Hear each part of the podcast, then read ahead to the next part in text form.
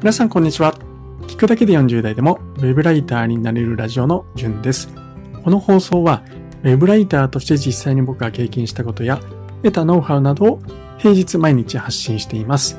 はい。2022年5月10日火曜日ですね。今日のお題は記事の修正依頼をされても凹まなくていい3つの理由ということについてお話をしていきたいと思います。昨日の放送がまあ、ちょっときつめのタイトルだったので、今日は、えー、優しめのタイトルかななんていうふうに思っております。ウェブライターをやっていると、誰でもクライアントや編集者から記事の修正を依頼される経験をしたことがあると思います。で、修正されると結構凹んだりしませんか？まあ、少なくとも多くの人はいい気分になる人はいないと思うんです。なんですけれども、凹む必要はないです。これなんでかっていうと、3つの理由があります。その3つはですね、まずは1つ目、修正依頼は誰でもされるから。2つ目、お金をもらいながら学ぶ機会だから。3つ目、どうでもいいライターの記事はクライアントも修正依頼。これをしないから。という3つですね。これについてもうちょっと詳しく話していきたいと思います。それでは早速1つ目ですね。修正依頼は誰でもされるからっていうことなんですけども、記事の修正依頼をされたことがないウェブライターは僕はいないと断言します。これは誰でも最初は通る道です。あなただけの話じゃないです。えー、僕もですね、えー、一番多かった時で、一つの記事で、確かですね、6回、もしくは7回修正をさせられたことがありました。で、えー、まあ僕は別に大したことないんですけども、これ有名ライターの人も必ず通っている道です、昔。なので、えー、あなたが今書いたその記事、頑張って頑張って書いた記事なのであれば、まあ、あんまり気にせずに前に進んだ方がいいのかなっていうふうに思います。誰しも経験していることですよっていうことですね。はい。で、二つ目ですね。えー、二つ目の理由は、お金をもらいながら学ぶ機会だから。えー、これはですね、記事の修正を依頼された時っていうのは、本当にこれ勉強するためのもう絶好の機会です。例えば、僕なんかはブログなんかを書いているんですけれども、これ書いていても、その記事をですね、しっかりと読んで、えー、感想をもらえるなんていうことは稀です。で、ましてやですね、まあ、記事の添削なんていうのは、もうもちろん、読者はしてくれないですよね。はい。で、えー、本来ですね、まあ、記事の添削なんていうのはですね、まあ、え、有名なウェブライターさんにお願いする場合なんかは、お金を払ってでも、もうしてもらいたいなんていう人が非常に多くいるくらいです。どうなんだろうな。ちょっと相場わからないんですけども、一記事をこう読んでもらってフィードバック、あるいは添削してもらうなんていうのは、まあ数千円とか、まあ一万円とかかかるんじゃないですかね。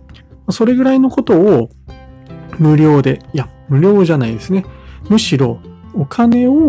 ェブライターとしてもらいながら、えー、経験できるなんていうのはもうほんと儲けもんだと思いませんか？はい。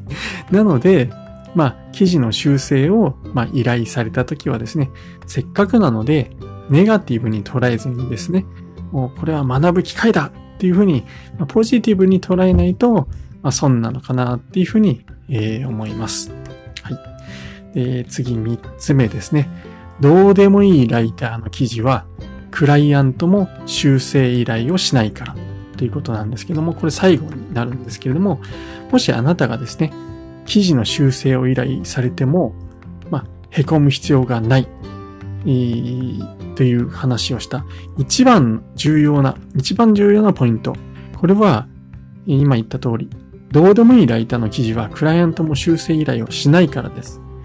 えー、それはですね、なんでかっていうと、記事の修正依頼っていうのは、クライアントにとっても面倒なんですね。はっきり言って、えー、クライアントさんとか編集者さんにとっては、まあ、自分でちょいちょいと直した方がよっぽど楽なんです。で、しかも早いです。僕もですね、えー、過去にライターさんを雇って記事を書いてもらったことがあるので、よくわかるんですけれども、一つ一つ文章を見てですね、この部分を修正してください、この部分を修正してくださいっていうのは結構面倒なんですよ。なので、えー、僕もですね、その場でパパッと直して自分でね、記事をアップしちゃったから楽だなと思いつつ、それでも記事の修正を依頼していました。これ、なんでかっていうと、それはですね、あの、ライターさん、うん、あなたにですね、期待をしているから、あるいは学んでほしいからなんです。なので、手間をかけて修正依頼をしているんですね。これ断言しますけれども、あ、この人いいやとかですね、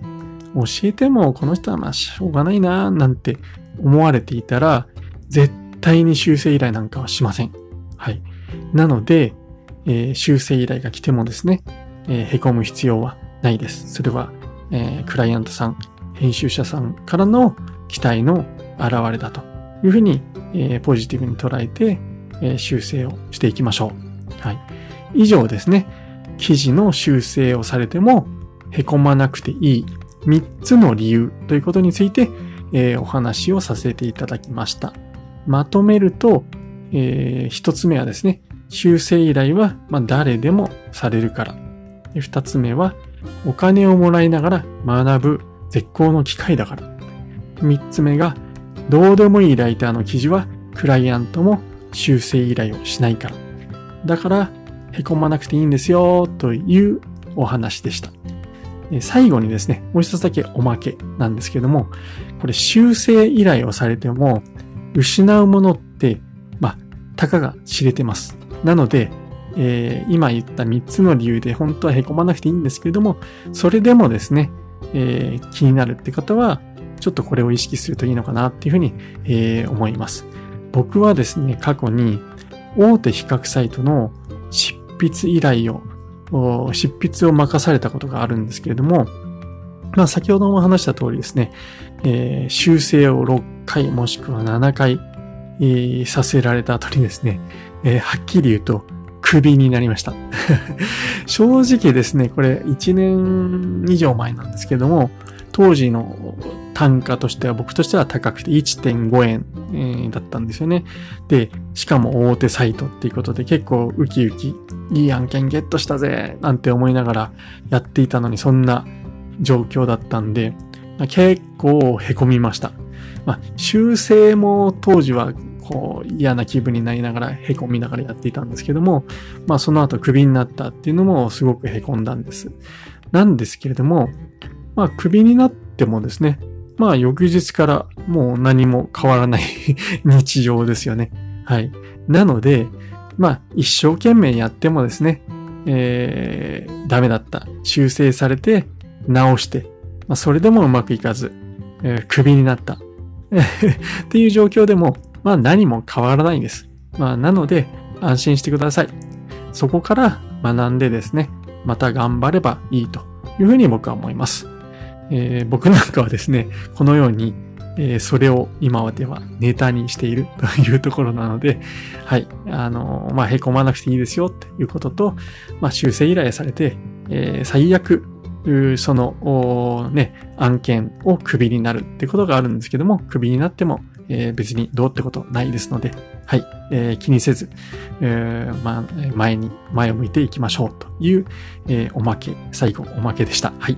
えー、本日も配信を聞いていただきましてありがとうございました。それではまた明日お会いしましょう。じゅんでした。ではでは。